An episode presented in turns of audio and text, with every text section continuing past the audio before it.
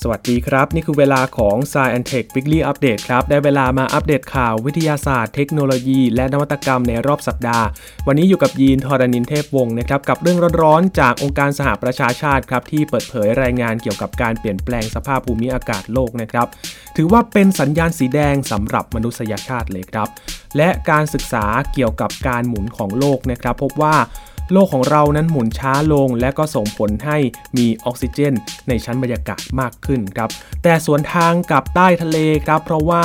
มีการศึกษาอีกชิ้นหนึ่งครับเขาพบว่าภาวะออกซิเจนในทะเลลดลงครับกลายเป็นภัยคุกคามความอยู่รอดของแนวปะการังนะครับและปิดท้ายที่เพื่อนบ้านในอาเซียนอย่างสิงคโปร์ครับเขามีการเปลี่ยนน้ำเสียให้กลายเป็นน้ำดื่มสะอาดเพื่อที่จะมาตอบสนองความต้องการของผู้บริโภคเขาใช้วิธีอะไรกันวันนี้ติดตามได้ใน Science แอนด์ Tech Weekly Update ครับ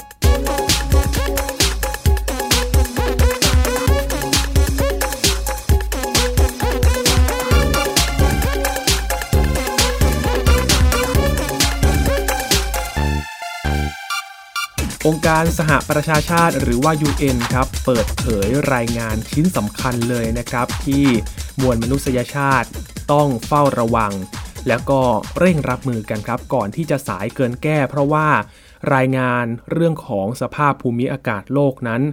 จากรายงานชิ้นนี้นะครับเขาให้สัญญาณเตือนเลยครับเป็นสัญญาณสีแดงเพื่อที่จะต้องเร่งแก้ปัญหาการเปลี่ยนแปลงสภาพภูมิอากาศโลกได้แล้วนะครับ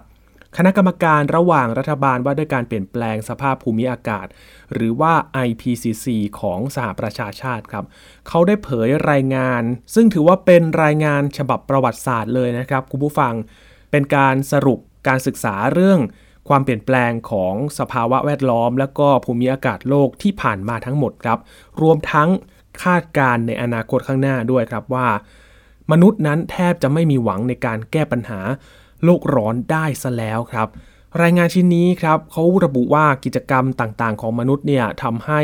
โลกเกิดความเปลี่ยนแปลงอย่างมหาศาลเลยนะครับชนิดที่ไม่เคยเกิดขึ้นมาก่อนในรอบหลายพันปีที่ผ่านมาซึ่งผลกระทบที่เกิดขึ้นหลายอย่างนี้นะครับไม่อาจจะแก้ไขให้โลกนั้นกลับมาสู่สภาพเดิมได้ครับรายงานชิ้นนี้นะครับมีความยาวสี่สิบสองหน้ากระดาษครับใช้เวลาจัดทำถึงแปดปีด้วยกันนะครับเพื่อให้ได้ข้อสรุปที่ชัดเจนและก็ครอบคลุมจากการประเมินงานวิจัยทางวิทยาศาสตร์กว่า หนึ่งหมื่นสี่พัน ชิ้นด้วยกันนะครับโดยชี้ให้เห็นถึงสถานการณ์ที่เลวร้ายลงในหลายๆด้านด้วยกันครับซึ่งหลักฐานทางวิทยาศาสตร์ที่มีการรวบรวมกันนี้นะครับก็ชี้ว่ามันเป็นผลมาจากการกระทำของมนุษย์นี่แหละครับรายงานชิ้นนี้นะครับระบุถึงอุณหภูมิเฉลี่ยที่เป็นอุณหภูมิพื้นผิวทั่วโลกนะครับตลอดช่วงสิบปีที่ผ่านมาซึ่งปรากฏว่าสูงขึ้นกว่าช่วงยุคก่อนอุตสาหกรรมหรือว่าระหว่างปีค.ศ. หนึ่งพันแปดร้อยห้าสิบ ถึง หนึ่งพันเก้าร้อย นะครับอยู่ที่ราว หนึ่งจุดศูนย์เก้า องศาเซลเซียสนะครับตัวเลขเล็กๆแบบนี้คิดว่าอาจจะไม่มากนะครับแต่ว่าหนึ่งองศาเนี่ยทำให้การเปลี่ยนแปลงเนี่ยเกิดขึ้นได้มหาศาลเลยนะครับโดยนับตั้งแต่ทศวรรษที่หนึ่งพันเก้าร้อยเจ็ดสิบมาจนถึงปัจจุบันนี้ครับอุณหภูมิโลกนั้นร้อนขึ้นอย่างรวดเร็วกว่าช่วงกึ่งศตวรรษในรอบ สองพัน ปีที่ผ่านมาก่อนหน้านี้เลยนะครับและในช่วงห้าปีที่ผ่านมาครับโลกก็มีสภาพอากาศร้อนทำลายสถิติสูงสุดที่เคยบันทึกไว้นับตั้งแต่หนึ่งร้อยเจ็ดสิบปีก่อนรวมทั้งคลื่นความร้อนสภาพอากาศร้อนจัดสุดขั้วก็เกิดขึ้นอยู่บ่อยครั้งเหมือนกันนะครับตามข่าวที่เราได้เห็นกันทั้งล่าสุดเองที่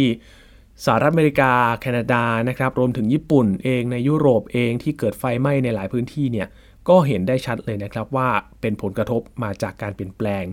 โดยมีความรุนแรงขึ้นเรื่อยๆนับตั้งแต่ทศวรรษที่หนึ่งพันเก้าร้อยห้าสิบเป็นต้นมาครับขณะที่สภาพอากาศหนาวเย็นก็เริ่มจางหายไปแล้วนะครับระดับน้ำทะเลในปัจจุบันก็เพิ่มสูงขึ้นเกือบสามเท่าเมื่อเทียบกับสถิติในช่วงของปีหนึ่งพันเก้าร้อยเอ็ดถึงหนึ่งพันเก้าร้อยเจ็ดสิบเอ็ดส่วนการลดลงของปริมาณน้ำแข็งในมหาสมุทรอาร์กติกและการหดละลายตัวของธารน้ำแข็งทั่วโลกตั้งแต่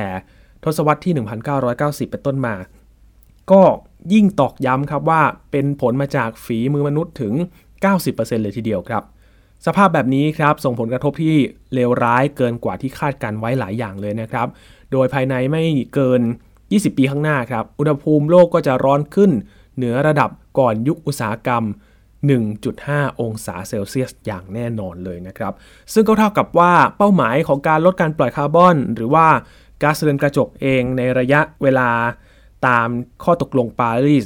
มีแนวโน้มอย่างมากเลยครับที่จะไม่เป็นผลสำเร็จเว้นแต่ทุกชาติจะร่วมกันทุ่มเททรัพยากรทุกด้านเลยนะครับอย่างเต็มกำลังร่วมกันเพื่อจะแก้ปัญหาแบบทันทีเท่านั้นครับต้องทำทันทีเลยไม่ต้องรอแล้วนะครับไม่งั้นจะสายเกินแก้เกินไปจากรายงานชิ้นนี้นะครับและสิ่งที่เกิดขึ้นอย่างแน่นอนในอนาคตอีกอย่างหนึ่งก็คือเขตอาร์กติกจะไม่มีน้ำแข็งในช่วงฤดูร้อนหรือว่าเดือนกันยายนครับซึ่งเหตุการณ์แบบนี้จะเกิดขึ้นอย่างน้อยหนึ่งครั้ง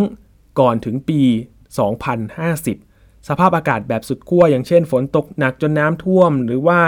อากาศแบบแล้งรุนแรงชนิดที่ไม่เคยเกิดขึ้นมาก่อนในประวัติศาสตร์ก็จะปรากฏให้เห็นบ่อยขึ้นเรื่อยๆครับเรียกได้ว่าอะไรที่ไม่เคยเห็นก็จะได้เห็นกันเร็วๆนี้นี่แหละครับแม้อุณหภูมิโลกจะเพิ่มสูงเกิน หนึ่งจุดห้า องศาเซลเซียสไปแล้วก็ตามนะครับสภาพอากาศผิดปกติที่เกิดจากไฟป่าครั้งใหญ่ก็จะพบได้มากขึ้นครับในหลายภูมิภาคทั่วโลกส่วนการเปลี่ยนแปลงขึ้นลงของระดับน้ำทะเลอย่างรุนแรงชนิดที่ในอดีตนั้นจะพบได้เพียงครั้งเดียวในรอบหนึ่งร้อยปีนั้นภายในปี สองพันหนึ่งร้อย ครับรายงานชิ้นนี้บอกว่าจะพบเหตุการณ์แบบนี้ได้ทุกปีที่จุดตรวจวัดกระแสน้ำกว่าครึ่งหนึ่งของนักวิทยาศาสตร์ที่ได้วางเอาไว้ทั่วโลกนะครับก็มีความเป็นไปได้อย่างสูงครับว่าระดับน้ำทะเลจะเพิ่มสูงขึ้นเกือบสองเมตรก่อนสิ้นศตวรรษนี้ครับและก็เพิ่มขึ้นอีกห้าเมตรภายในปี สองพันหนึ่งร้อยห้าสิบ นะครับส่งผลให้เกิดน้ำท่วมใหญ่ที่จะมีประชาชนผู้อาศัยตามแนวชายฝั่งที่ได้รับความเดือดร้อนหลายร้อยคนเลยครับอันโตนิโอ กูเตเรสครับเลขาธิการใหญ่ขององค์การสหประชาชาติได้แถลงว่ารายงานของ ไอ พี ซี ซี ที่เผยแพร่ออกมาล่าสุดนี้เปรียบเสมือนสัญญาณเตือนสีแดงเลยนะครับคุณผู้ฟังสำหรับมวลมนุษยชาติซึ่งเลขาธิการใหญ่สหประชาชาติก็เรียกร้องให้ทั่วโลกครับร่วมมือกันตั้งแต่ตอนนี้เลยเพื่อที่จะจัดการกับภัยการเปลี่ยนแปลงของภูมิอากาศซึ่งผู้นำชาติต่างๆก็ควรจะนำข้อมูลรายงานนี้ไปวางแนวทางการแก้ไขปัญหาใหม่ครับเพื่อที่จะผลักดันให้เกิด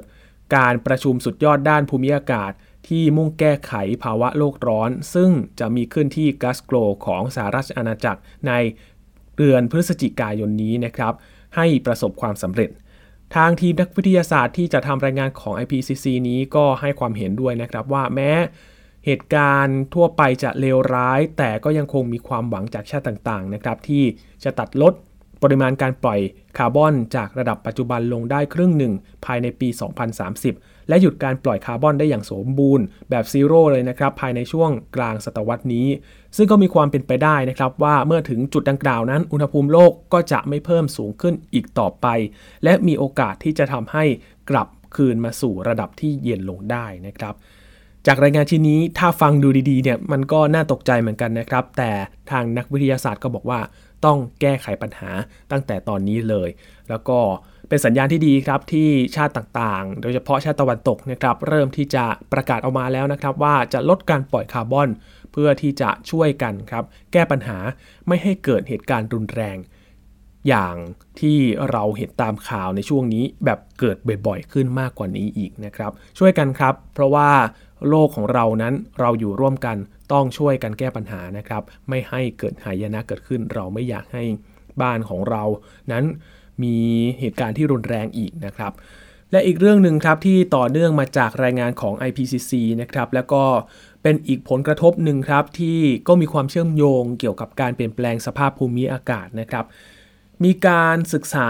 พบว่าภาวะออกซิเจนในทะเลลดลงครับ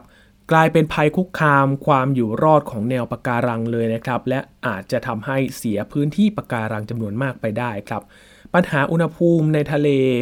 ที่สูงขึ้นและมีค่าความเป็นกรดของทะเลที่เพิ่มมากขึ้นนะครับก็ได้ทำลายพื้นที่แนวปะการังและก็สิ่งมีชีวิตในระบบนิเวศ ท, ทางทะเลอันหลากหลายนี้ครับลดลงไปราว สามสิบถึงห้าสิบเปอร์เซ็นต์ เลยนะครับตั้งแต่ช่วงทศวรรษที่ หนึ่งพันเก้าร้อยแปดสิบ และผู้เชี่ยวชาญก็ต่างกังวลครับว่าแนวปะการังจะหายไปจากผืนทะเลแล้วก็มหาสมุทรทั่วโลกภายในอีกยี่สิบปีข้างหน้าครับการศึกษาล่าสุดนี้นะครับค้นพบถึงภัยคุกคามความอยู่รอดของแนวปะการังครับนั่นก็คือระดับออกซิเจนในทะเลนั้นลดลงอย่างฉับพลันเลยครับ การศึกษานี้ตีพิมพ์ในวารสาร Nature Communications นะครับยืนยันการค้นพบภัยคุกคามความอยู่รอดของแนวปะการังที่ถือว่าเป็นบ้านหลังใหญ่ของสิ่งมีชีวิตในท้องทะเลเลยครับนอกจากปัญหาอุณหภูมิและก็ค่าความเป็นกรดในทะเลที่สูงขึ้นนั่นก็คือภาวะระดับออกซิเจนในทะเลที่ลดลงอย่างฉับพลันเลยครับคุณแม็กกี้จอห์นสันเป็นผู้เชี่ยวชาญด้านระบบนิเวศตามแนวปะการังจาก Woods Hole Oceanographic Institute หัวหน้าการศึกษาครั้งนี้นะครับก็เล่าถึงเมื่อครั้งที่เธอลงพื้นที่ไปดำน้ำสำรวจบริเวณชายฝั่งโบคัสเดลโทโรของปานามาครับในโครงการวิจัยระบบนิเวศตามแนวปะการังของสถาบัน Smithsonian Tropical Research Institute เมื่อปีสองพันสิบเจ็ดนะครับแล้วก็ได้ค้นพบพฤติกรรมที่ผิดปกติของสิ่งมีชีวิตครับที่พยายามจะหลบหนีจากบริเวณพื้นทะเลที่มีความขุ่นนะครับและหลังจากกลับขึ้นมาบนผิวน้ำเธอก็ได้พบถึงกลิ่นฉุนจากทะเลครับโดยทีมวิจัยก็ค้นพบว่าการปรับลดลงของออกซิเจนอย่างรวดเร็วในชายฝั่งปานามาทำให้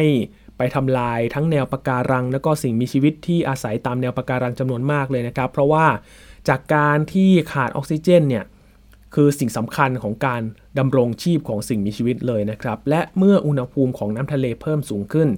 น้ำก็จะมีระดับออกซิเจนที่ลดลงไปด้วยครับขณะเดียวกันทีมวิจัยก็พบว่าปัจจัยของน้ำทะเลที่อุ่นขึ้นนั้นรวมกับความเร็วลมที่ต่ำทำให้น้ำทะเลไม่ไหลเวียนครับและก็ถูกซ้ำเติมด้วยปริมาณสาหร่ายในทะเลที่มากขึ้นจากการปล่อยน้ำเสียลงทะเลก็ยิ่งจะไปทำให้ระดับออกซิเจนในน้ำนั้นน้อยลงไปอีกครับสัตว์น้ำหลายชนิดอย่างพวกปลาสามารถแหวกว่ายไปจากน้ำที่มีระดับออกซิเจนน้อยได้นะครับแต่ว่าสิ่งมีชีวิตทางทะเลชนิดอื่นๆอาจไม่มีทางจะหลบหนีได้ครับและระดับออกซิเจนในทะเลที่ลดหวบลงนี้ก็อาจจะมีความรุนแรงภายในไม่กี่วันก็ได้ครับคุณแม็กกี้จอห์นสันก็ยังให้ความเห็นเพิ่มเติมนะครับว่าก่อนหน้านี้ก็ยังมีแนวปะการังจำนวนมากที่ยังมีชีวิตอยู่นะครับและเป็นแนวปะการังที่มีอายุมากเป็นร้อยๆปีแต่หลังจากเกิดปรากฏการณ์ที่ระดับออกซิเจนนั้นมันลดลงอย่างฉับพลันแบบนี้แนวปะการังเหล่านี้ก็หายไปครับโดยทีมวิจัยก็ลงพื้นที่เก็บตัวอย่างปะการังและก็สิ่งมีชีวิตในพื้นที่หลังเกิดปรากฏการณ์ระดับออกซิเจนในทะเลลดลงอย่างฉับพลันนะครับก็พบว่าภายในแปดวันหลังจากปรากฏการณ์นี้ครับแนวปะการังหายไปถึง ห้าสิบเปอร์เซ็นต์ และหลังจากผ่านไปหนึ่งปีจากเหตุการณ์ดังกล่าวครับสิ่งมีชีวิตตามแนวปะการังต่างๆก็ยังไม่สามารถฟื้นฟูได้อย่างเต็มที่นะครับนอกจากนี้ผู้เชี่ยวชาญด้านระบบนิเวศวิทยาทางทะเลก็ยังให้ความเห็นและก็แสดงความกังวลถึงผลกระทบจากระดับออกซิเจนในน้ำที่ลดลงอย่างฉับพลันนะครับอาจจะทำให้เกิดปรากฏการณ์ปะการังฟอกขาวครั้งใหญ่หรือกระบวนการที่ปะการังนั้นมีสีซีดจางลงนะครับหลังจากสูญเสียสาหร่ายขนาดเล็กซึ่งดำรงชีวิตอยู่ร่วมกันภายในเนื้อเยื่อของปะการังที่ผู้เชี่ยวชาญด้านนิเวศวิทยาก็ระบุว่าอาจจะเป็นสาเหตุสำคัญของการล้มตายของแนวปะการังทั่วโลกได้ครับคุณฟรานซิส ชานผู้เชี่ยวชาญด้านระบบนิเวศวิทยาทางทะเลที่ศึกษาเรื่องของปรากฏการณ์ระดับออกซิเจนในทะเลลดลงในมหาสมุทรแปซิฟิกจาก Oregon State University นะครับก็ให้ความเห็นเหมือนกันครับว่าเมื่อพูดถึงปัญหานี้แนวปะการังอาจไม่ใช่พื้นที่แรกที่เรานึกถึงนะครับแต่เป็นพิกัดที่เห็นถึงผลกระทบได้ชัดเจนและตอนนี้ก็เห็นได้ชัดว่าภาวะโลกร้อนนั้น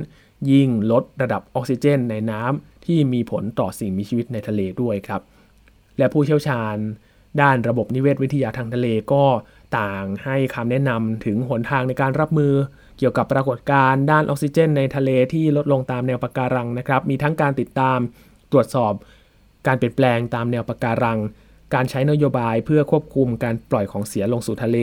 รวมถึงการศึกษาแนวปะการังที่ทนทานต่อผลกระทบทางสิ่งแวดล้อมและคุณฟรานซิส ชานก็ยังให้ความเห็นว่าขณะนี้เห็นได้ชัดเจนแล้วนะครับว่าภาวะโลกร้อนนั้นมีผลทำให้ออกซิเจน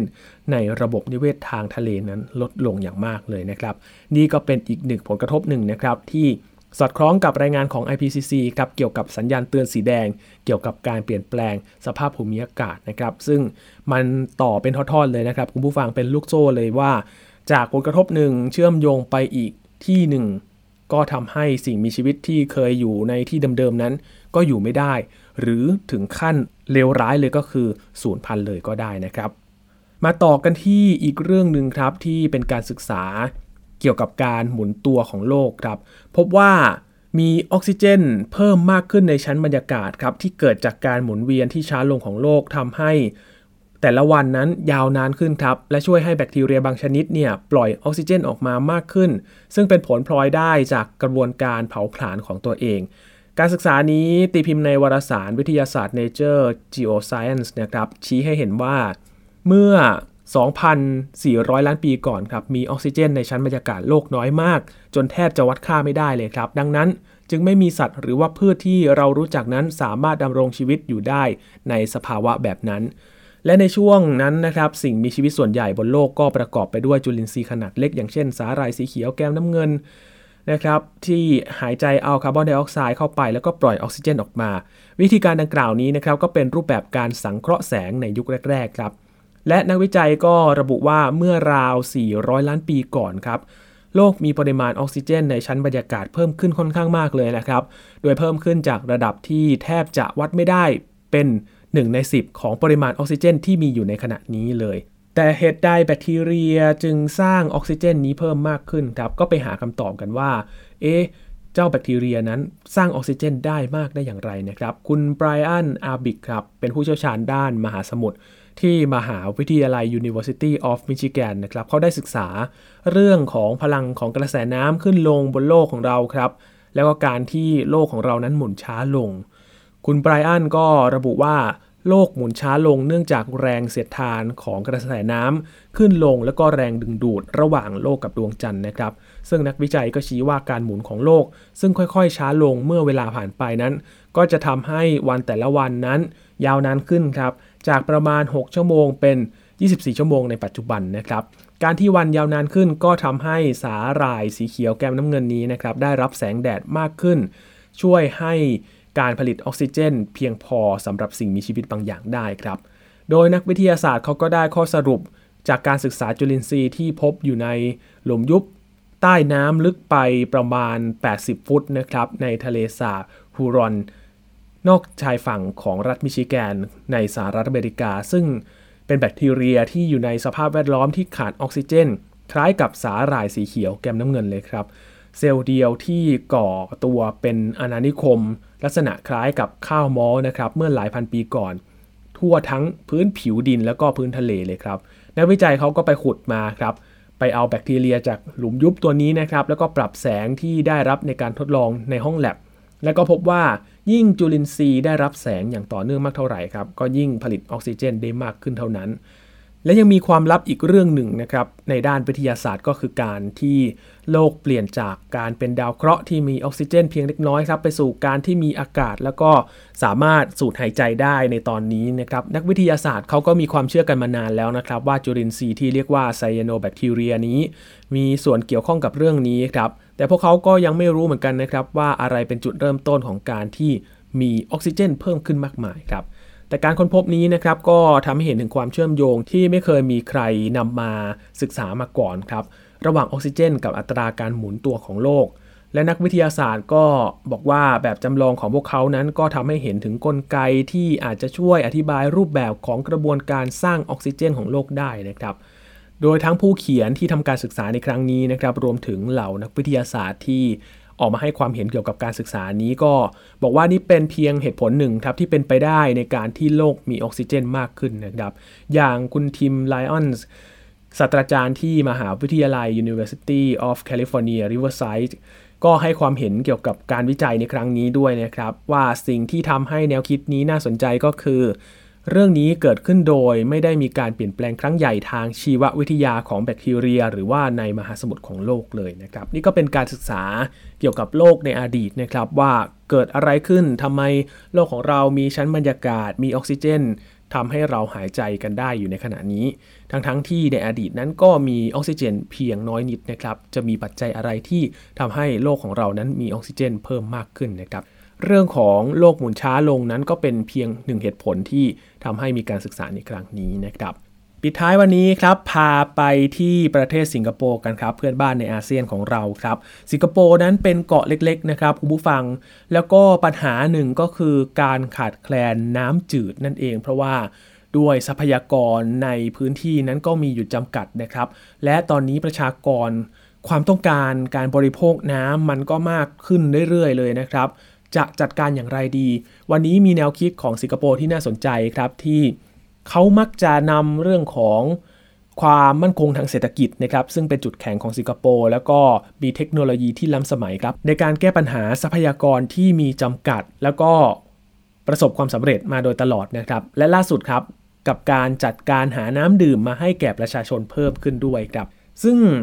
สิงคโปร์ครับเขามีปั๊มน้ำขนาดยักษ์ที่ส่งเสียงดังขึ้นมาจากชั้นใต้ดินของโรงงานแห่งหนึ่งในสิงคโปร์ครับถือว่าเป็นเครื่องจักรที่ทำหน้าที่ในการเปลี่ยนน้ำเสียให้กลายเป็นน้ำสะอาดที่มีคุณภาพดีพอสำหรับประชาชนใช้บริโภคไปพร้อมๆกับช่วยรัฐบาลครับในการดำเนินมาตรการลดมลพิษไปในตัวด้วยครับพื้นที่ของสิงคโปร์นั้นมีไม่ถึงเจ็ดร้อยสามสิบตารางกิโลเมตรนะครับคุณผู้ฟัง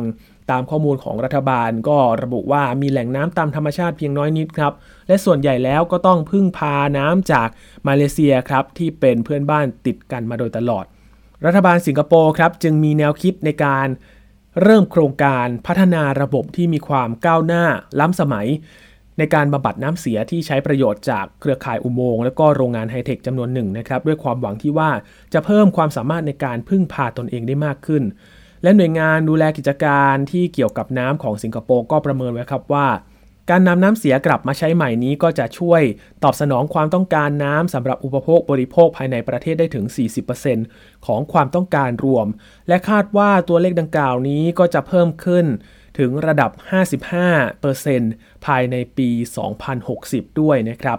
ปัจจุบันน้ำที่ได้รับการบำบัดเพื่อมาใช้ใหม่นั้นถูกนำไปใช้ประโยชน์ในด้านอุตสาหกรรมเป็นส่วนใหญ่ครับและที่เหลือก็ถูกส่งไปยังอ่างเก็บน้ำของประเทศครับโดยระบบที่สิงคโปร์นำมาใช้บำบัดน้ำเสียให้เป็นน้ำที่มีคุณภาพดีนี้ก็ยังสามารถช่วยลดปัญหามลพิษทางน้ำได้ด้วยนะครับเนื่องจากมีการปล่อยน้ำที่มีการบำบัดแล้วเป็นจำนวนเพียงเล็กน้อยเท่านั้นกลับลงสู่ทะเลครับซึ่งเป็นสิ่งที่แตกต่างจากสิ่งที่เกือบทุกประเทศทั่วโลกทำอยู่องค์การสหประชาชาติเขาได้ประเมินนะครับว่า แปดสิบเปอร์เซ็นต์ ของน้ำเสียจากทั่วโลกนั้นไหลกลับสู่ระบบนิเวศโดยไม่ได้รับการบำบัดหรือว่าถูกนำกลับมาใช้อีกครับคุณโหลเพ่ยซินเป็นหัวหน้าทีมวิศวกรแผนกฟื้นฟูน้ำของคณะกรรมการสาธารณูปโภคของสิงคโปร์นะครับก็ได้บอกกับผู้สื่อข่าว เอ เอฟ พี ครับว่าสิงคโปร์นั้นขาดแคลนทรัพยากรธรรมชาติและมีพื้นที่จำกัดนะครับซึ่งเป็นเหตุผลว่าทำไมสิงคโปร์จึงต้องคอยหาหนทางสำรวจแหล่งน้ำแล้วก็หาวิธีเพิ่มอุปทานของน้ำตลอดเวลาเพื่อที่จะให้ตอบโจทย์กับความต้องการของผู้บริโภคที่มีมากขึ้นนะครับเธอยังบอกว่ายุทธศาสตร์หลักอย่างหนึ่งก็คือสิงคโปร์ใช้การเก็บรวบรวมทุกหยดเลยครับแล้วก็นำมาใช้ใหม่อย่างไม่มีสิ้นสุดวิธีการดังกล่าวก็คือสิ่งที่สิงคโปร์นำมาปฏิบัติใช้นอกเหนือจากช่องทางหลักๆก็คือการนำเข้าน้ำนะครับการกักเก็บน้ำไว้ในอ่างเก็บน้ำแล้วก็กระบวนการแยกเกลือออกจากน้ำทะเลซึ่งระบบรีไซเคิลที่สิงคโปร์ใช้อยู่นั้นก็มีศูนย์กลางอยู่ที่โรงงาน Changi Water Reclamation Plant ซึ่งใช้เทคโนโลยีชั้นสูงมาดำเนินการนะครับและก็ตั้งอยู่ทางชายฝั่งตะวันออกของเกาะโดยส่วนหนึ่งของโรงงานนี้ก็ตั้งอยู่ใต้ดินครับที่มีความลึกเท่ากับตึกยี่สิบห้าชั้นครับแล้วก็รับน้ำเสียไหลผ่านมาทางอุโมงค์ยักษ์ซึ่งมีความยาวสี่สิบแปดกิโลเมตรแล้วก็เชื่อมต่อกับบ่อน้ำเสียต่างๆอยู่ครับและภายในโรงงานนี้นะครับก็เป็นเหมือนเขาวงกตเลยนะครับมีท่อเหล็กถังน้ำเป็นถังเหล็กขนาดต่างๆนะครับรวมทั้งระบบการกรองหลายอย่างแล้วก็เครื่องจักรอื่นๆด้วยที่ร่วมกันทำหน้าที่บำบัดน้ำเสียปริมาณสูงสุดได้ถึงเก้าร้อยล้านลิตรต่อวันหรือมากพอที่จะนำไปเปลี่ยนน้ำในสระว่ายน้ำมาตรฐานโอลิมปิกทุกยี่สิบสี่ชั่วโมงได้ตลอดหนึ่งปีเลยครับนอกจากนี้ครับยังมีอาคารอีกแห่งหนึ่งนะครับภายในพื้นที่โรงงานนี้ก็ติดตั้งเครือข่ายเครื่องระบายอากาศครับที่ช่วยทำให้อากาศนั้นมีความรู้สึกสดชื่นอยู่เสมอแม้ว่ายังจะมีกลิ่นเน่าเสียลอยอยู่ในอากาศบ้างก็ตามน้ำเสียที่ส่งเข้ามาในโรงงานแห่งนี้นะครับก็จะเข้าสู่ขั้นตอนการกรองเบื้องต้นก่อนที่ปั๊มน้ำกำลังสูงก็จะส่งต่อไปยังส่วนงานที่อยู่บนดิน เพื่อทำการบำบัดในขั้นตอนต่อไปซึ่งประกอบด้วยการทำความสะอาดนะครับเพื่อกำจัดเชื้อต่างๆทั้งแบคทีเรียและก็ไวรัสด้วยกระบวนการกรองที่มีความทันสมัยรวมทั้งฆ่าเชื้อด้วยรังสีอัลตราไวโอเลตด้วยนะครับและสิ่งที่ได้ออกมาจากขั้นตอนทั้งหมดนี้ก็คือผลิตภัณฑ์ที่เรียกว่า New Water นะครับคือคำเนี่ยสวยมากเลยนะครับ New ใช้คำว่า New แล้วก็ใช้ ดับเบิลยู ร่วมกันนะครับกับคำว่า Water ซึ่งส่วนใหญ่จะถูกนำมาใช้ในโรงงานผลิตไมโครชิปที่ตั้งอยู่ทั่วสิงคโปร์เลยนะครับและต้องใช้น้ำคุณภาพสูงในการผลิตรวมทั้งเพื่อระบบทำความเย็นภายในอาคารโรงงานนั้นด้วยนอกจากนี้ครับสิงคโปร์เองเขาก็มีแผนด้วยนะครับที่จะขยายระบบรีไซเคิลของประเทศให้มีการใช้งานมากขึ้นด้วยโดยรัฐบาลก็วางแผนสร้างอุโมงค์ใต้ดินและก็โรงงานฟื้นฟูน้ำขนาดใหญ่อีกครับเพื่อให้บริการทางด้านตะวันตกของเกาะโดยมีกำหนดที่จะสร้างแล้วเสร็จในปีสองพันยี่สิบห้านี้นะครับพูดถึงนโยบายการที่จะนำพลังงานมาหมุนเวียนนะครับคุณผู้ฟังก็จะเห็นได้ว่าแต่ละประเทศนั้นก็เริ่มมาใช้อยู่เรื่อยๆเลยนะครับอย่างโอลิมปิกที่ผ่านมานี้นะครับทางญี่ปุ่นเองก็พยายามที่จะใช้พลังงานหมุนเวียนให้ได้มากที่สุดนะครับทั้ง